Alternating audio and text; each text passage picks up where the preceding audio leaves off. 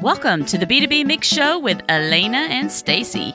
Each week, we'll bring you ideas that you can implement in your own marketing strategy. We'll share what we know and advice from industry experts who will join us from time to time here on the show.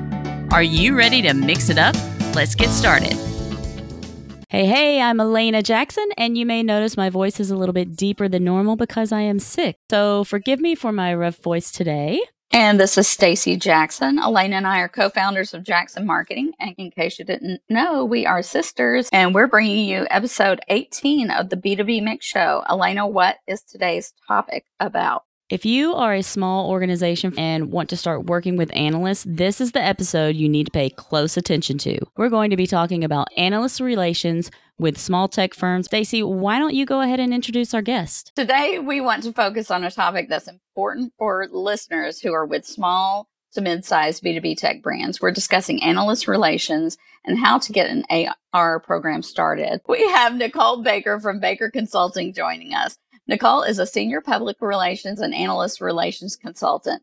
She provides clients with expertise and advice on their analyst relations, media relations, and corporate communication initiatives. She has a proven history of professionally managing media relations in several organizations, and she is an accomplished industry analyst relations expert who has generated high-impact and results-driven analyst relation programs.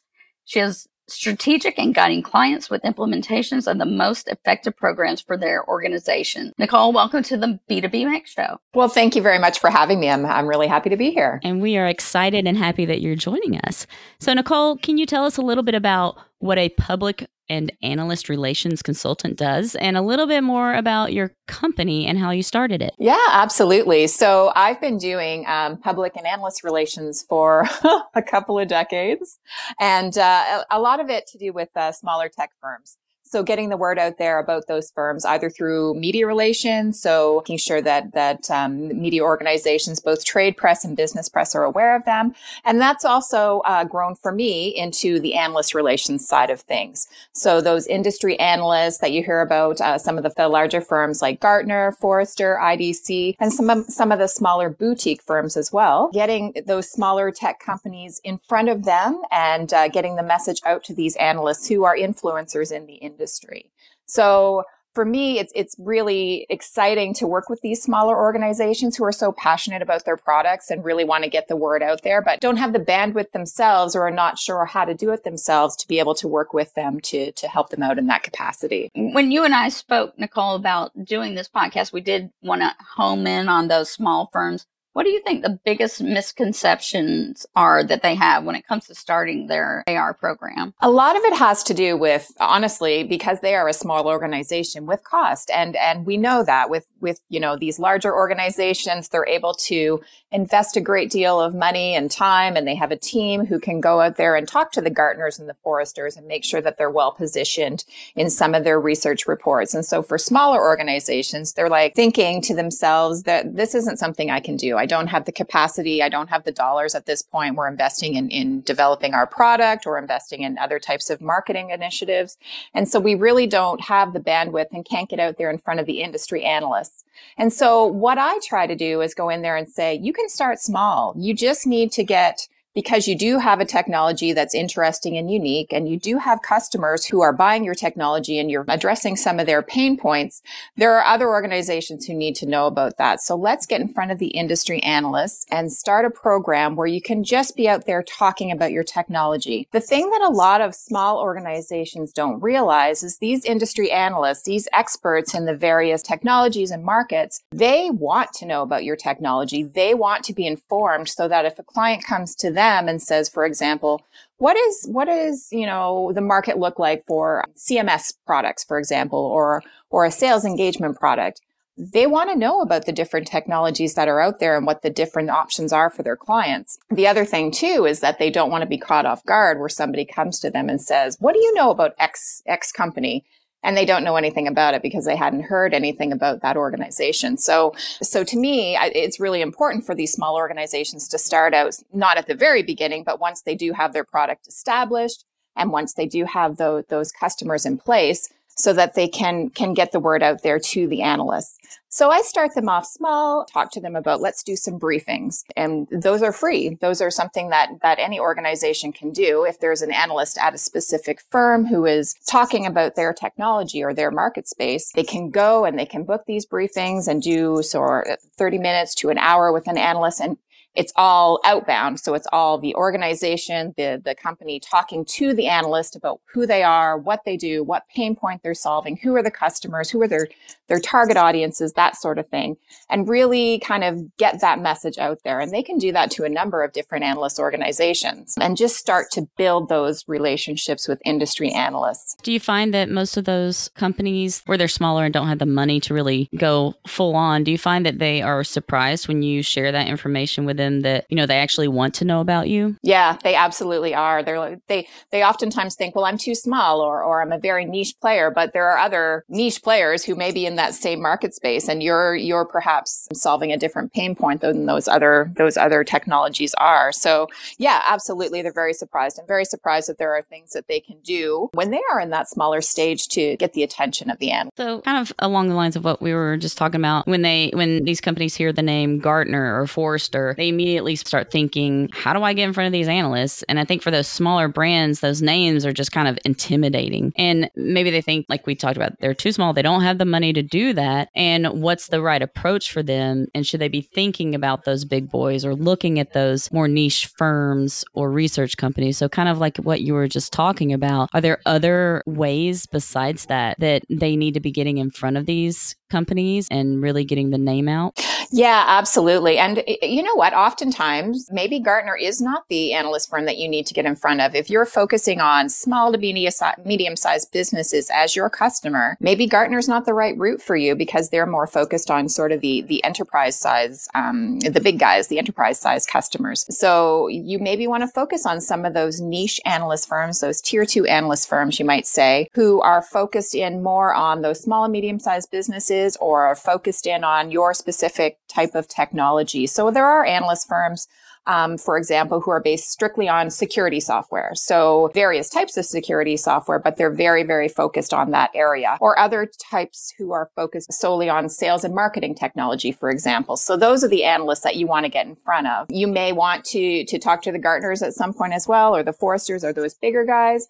But I think starting out with those smaller organizations as well really gets you to hone your message too, because you're able to talk to those smaller firms who sometimes will give you a bit of feedback in those briefings, which is great for these smaller organizations who think, okay, I'm just going to be able to talk about my product but not get any feedback. But sometimes those smaller firms will give you a bit of feedback on your messaging or your target audience or that sort of thing. Hey folks, let's take a break to hear about today's sponsor. And we are back. What's the best way to find those smaller firms? Just a Google search, or is there a place that they can go to kind of get an idea of where those are? A lot of it is searching on Google. You can bring in a consultant to help you find those analyst firms. There you go. Like a Nicole Baker. Yeah, that's right. That's right. But yeah, a lot of it is research. And it's oftentimes looking at your competitors. So when I come in to work with a company, I'll look at their competitors. And sometimes they're already talking to some analyst firms, and perhaps have done, a webinar with an analyst or have done a joint paper. And so you can see from their website who those analysts are that are covering that specific industry. So yeah, it's just a matter of research and finding out who they are. A lot of times too, and this is another way to build those relationships, is some of the events so the conferences or trade shows or events that your organization is attending. A lot of times the analysts are going there to find out who the technologies are in that specific industry that they should know a bit more about. So if you're getting the distribution list or the list of attendees prior to the event, you can look through there and go, oh, there's a Forrester, there's somebody from Ovum, there's somebody from 451, and try and reach out to those folks and get on their radar at the event. But also you'll know who they are if you want to follow up and try and make those, book those briefings or have those relationships post show.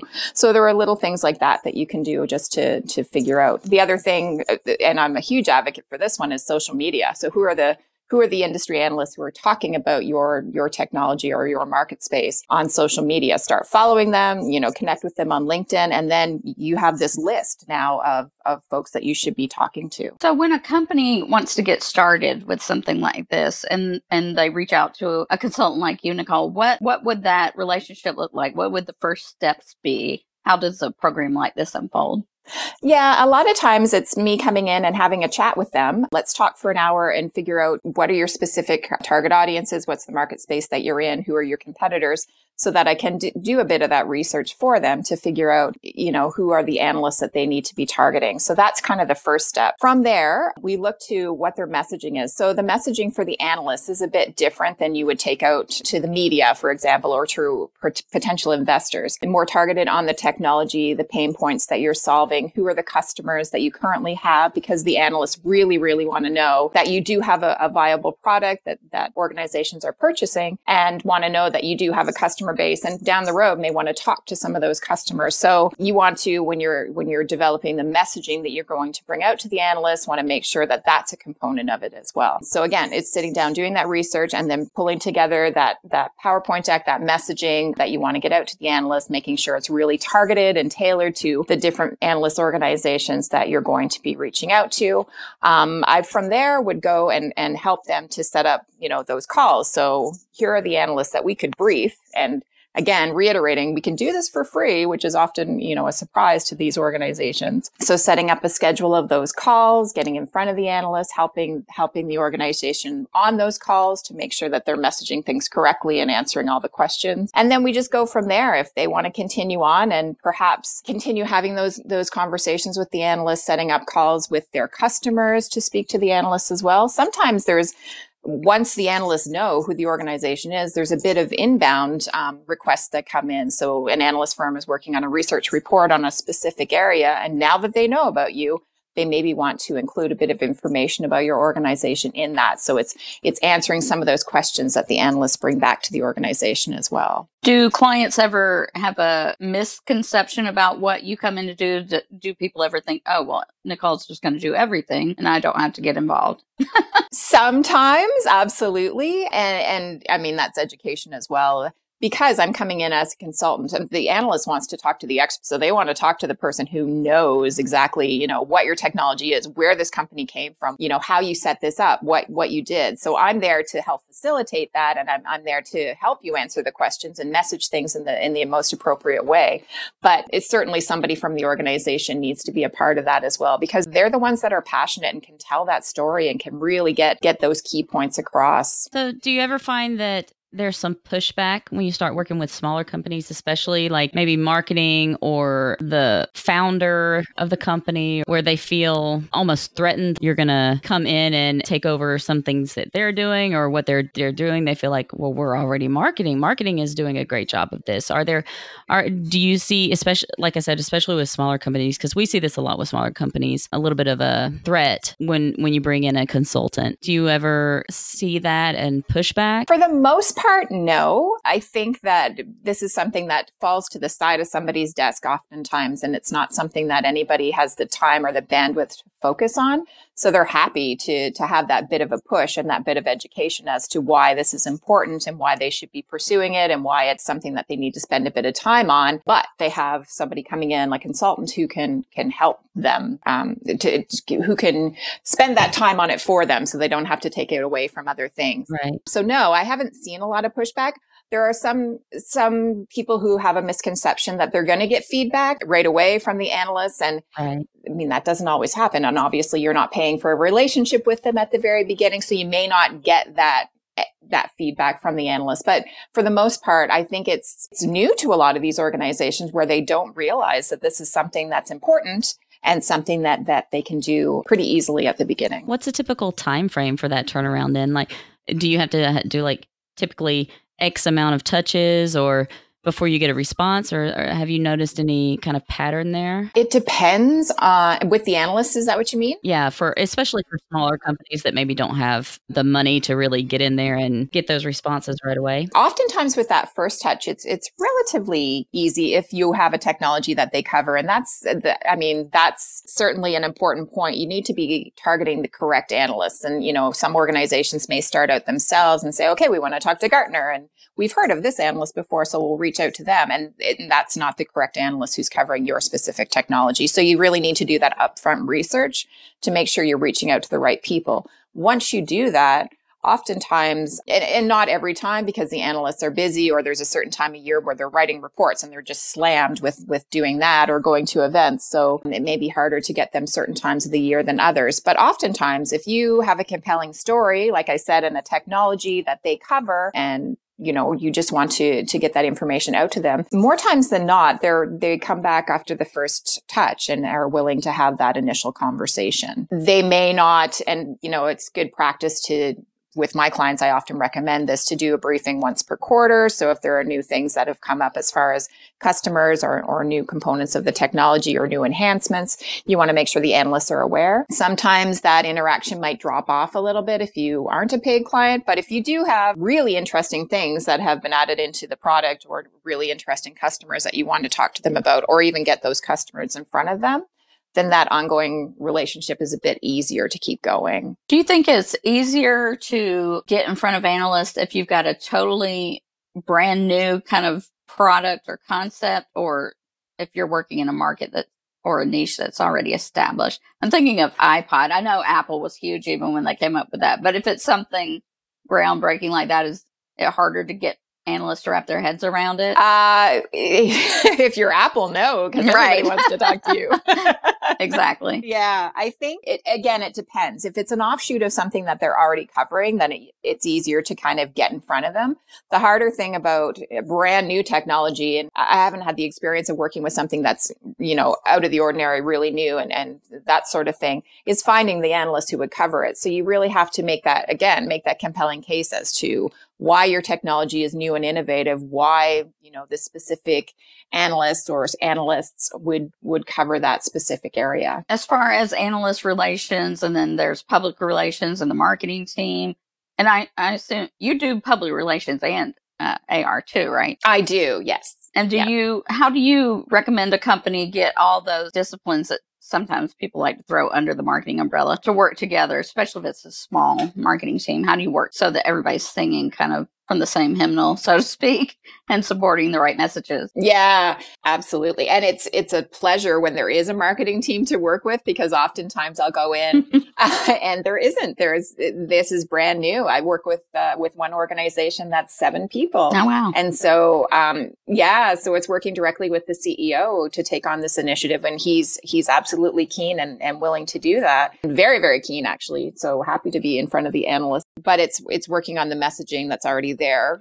So if you have a marketing team, it's great because you can actually feed off of some of the information that they have already brought to the table, some of the messaging that they're already using for marketing. And the same with if you have, you know, somebody from public relations or media relations in there, you can work off some of that messaging as well. A lot of times too, with organizations, it's not just working with the marketing team, but working with product management, because you're wanting to figure out what are the next things to tell the analyst, what are the next big product enhancements, or, you know, when's the next release and what is new in that release and what do we want to tell the analysts about? So it's really working in conjunction with that part of the organization as well, and making sure that the newest things are out there to the analyst community, even sometimes prior to publicly announcing it, so that if, you know, some of the analyst clients come back to them and want to know a bit more about a certain technology, the analyst has a bit of a heads up as to, you know what, you want to look at X company because in the next month, they're going to be putting these features out, and that's really going to work for your organization. For those companies that have a marketing department, maybe it's just like a one-man show, do you think that they should try to tackle the AR program on their own, or should they fight for the budget to at least get to work with a consultant like yourself? To be honest, fight for the budget to work with somebody, to bring somebody in, simply because it's time consuming and it's not something that you want to start and then stop. And then a year later go, oh yeah, I need to get back in touch with those analysts. And you haven't done anything over the course of the year to maintain those relationships. So for me, I think it's really important to keep this as an ongoing program, and even just have, do some briefings, but have other touches with the analysts as well, as far as meeting up with them at events or, interacting with them on social media or doing a quarterly newsletter that's strictly focused on the analyst community, and trying to push that to somebody in the marketing team whose plate is already full with 14 other things just makes it really difficult to maintain that. Right. And you're trying to talk to more than one at the same time, right? More than one. So there's that to consider, research firm. Yeah. So it's maintaining a number of different relationships and continuing with research too, into who else should we be talking to? And if the company is expanding into Europe or Asia Pac, who are the analysts in those markets that we should be talking to as well, to introduce the company to them so that they're aware when the company is moving into that market space, who this new company is. I imagine, I don't even think about that. I imagine working with an outside person too gives a different set of eyes, because I could see a marketer or the CEO or the founder who created this great thing going in and just talking features or whatever, being totally product focused instead of the message they should be sharing with the analyst. Yeah. And, you want to make sure that full story is there. So talking about the background of the company and why you came up with this technology, and not just the features, but why it's solving a problem that you saw out in the marketplace. And this is the reason that you brought it to market. So it's kind of expanding that message. And sometimes that's forgotten a little bit. And it's more, somebody wants to focus on, these are the 12 features that we have, and this is why our customers love us, where it's, no, they want to really know about the problem that you're solving. Right. And I would assume you also have relationships already with a lot of these research firms that you're working with. So to bring someone in like you already kind of have a foot in the door to getting heard, right? That's right. It's just knowing who the analysts are and what the best tactic is to reach out to them. That's always helpful for organizations as well, who are starting from ground zero and don't even know what is the first thing I should be doing. So yes, having that background and having a consultant who can come in and share that little secret sauce with you is important. Just another reason to hire Nicole, guys. Right. And what's the most important advice, if you could only give like 1 or 2 points to a smaller company that think that maybe they haven't even considered this, or they feel like, oh, we're too small or we don't have the money? What's the most important advice for starting an analyst relations program, or why they should start one? Well, the most important reason to start one is because the analysts are the people that clients, that potential customers are turning to for advice. So if the analyst doesn't know who you are or what you do, and somebody comes to them asking for their advice on X technology for their organization, they're going to give a few names, but yours isn't going to be in there simply because they don't know who you are. So to me, that's key. That's important. And that's one of the key things that I try to educate potential or clients on, who are potentially going in down the analyst relations route. But again, even if you're a small organization, if you have those key things in place, if you have a technology that's, solving pain points for your customers, and you have those set of customers that you can talk to of who are using your technology, the analysts are going to be interested in hearing a bit about that. Part and parcel with that is targeting the correct analysts. So finding those key analysts who are covering your space and making sure you're talking to the right people. It's not enough to just, I'm going to talk to Gartner. You need to talk to those analysts who are definitely covering your space. I have another question, but I don't know if it's one that something you know the answer to. So like Gartner owns Capterra, and then there's G2 Crowd. What do people get out of advertising or placing paid profiles there versus talking directly to analysts? Or is there another way to phrase that question? So what's the relationship between the kind of customer, what's the term for that? Customer review sites, is that the correct term? Is there... Yeah. Since Gartner owns it, is that a foot in the door with, or is that just their way to make money on review sites? And Gartner has two, actually. So they have Capterra, but they also have their Gartner Peer Insights. Mm. which is actually being used more and more by the analysts to get more information on different technologies. But Capterra is more small and medium size business space, whereas Gartner Peer Insights is more enterprise. So to me, it's not a foot in the door. It's great to have that and great to have those customer reviews. But for Capterra particularly, I think it's a bit removed from what the analysts are looking at. With Gartner Peer Reviews, they do tend to look at those reviews, but they're not going to call you based on, oh, somebody did a review on a certain technology. So we do have one final question that's a fun question. But before that, is there any other advice that you feel like we haven't covered that you want to give out to everybody? We've covered a lot, which is great. I think it's just making sure that even if you're a smaller organization, to consider doing analyst relations. It's really, really important to get out to the analyst community. The other thing too is a lot of organizations lump media relations and analyst relations together, and it's absolutely different messaging for each of those two markets. So making sure that with the analyst, you're more in depth with the technology and the customers and the, just giving them a lot of information about how you're different from the market, whereas media relations is a separate beast, and you can't just go out with the same messaging to both of those publics. All right, Stacy, you want to throw the fun question out? This is one we've been asking everyone. So if you have a more fun question, we're open to that too. But if you weren't doing what you're doing now, what would your dream job be? Oh my goodness, that's a good one. Well, you know what? I love traveling. So you know what would be the most amazing job would be to a travel blogger. And is somebody paying me to travel and to write about different places? And I know that's an actual job, but I have kids and I'm not going to do that. But I think that would be amazing. My other fun question was going to be, if you won the lottery, what would you do? And I think that you probably just answered that one too. You'd travel, right? Yeah, I would totally travel. Absolutely. Okay, people. So now you have the information you need to go out and get these relationships going and how to get the most out of them. Nicole, if people want to get in touch with you, how should they reach you? Best way is through LinkedIn, actually, to find me on there. And we will include that link to your profile in the show notes. So if you missed that or you didn't catch Nicole's full name, just look in the show notes, guys, and you'll be able to find her on LinkedIn. And if you want to get in touch with me or Elena, you can hit us up on social. On Twitter, you can find me at Stacy_Jax. That's Stacy_Jax.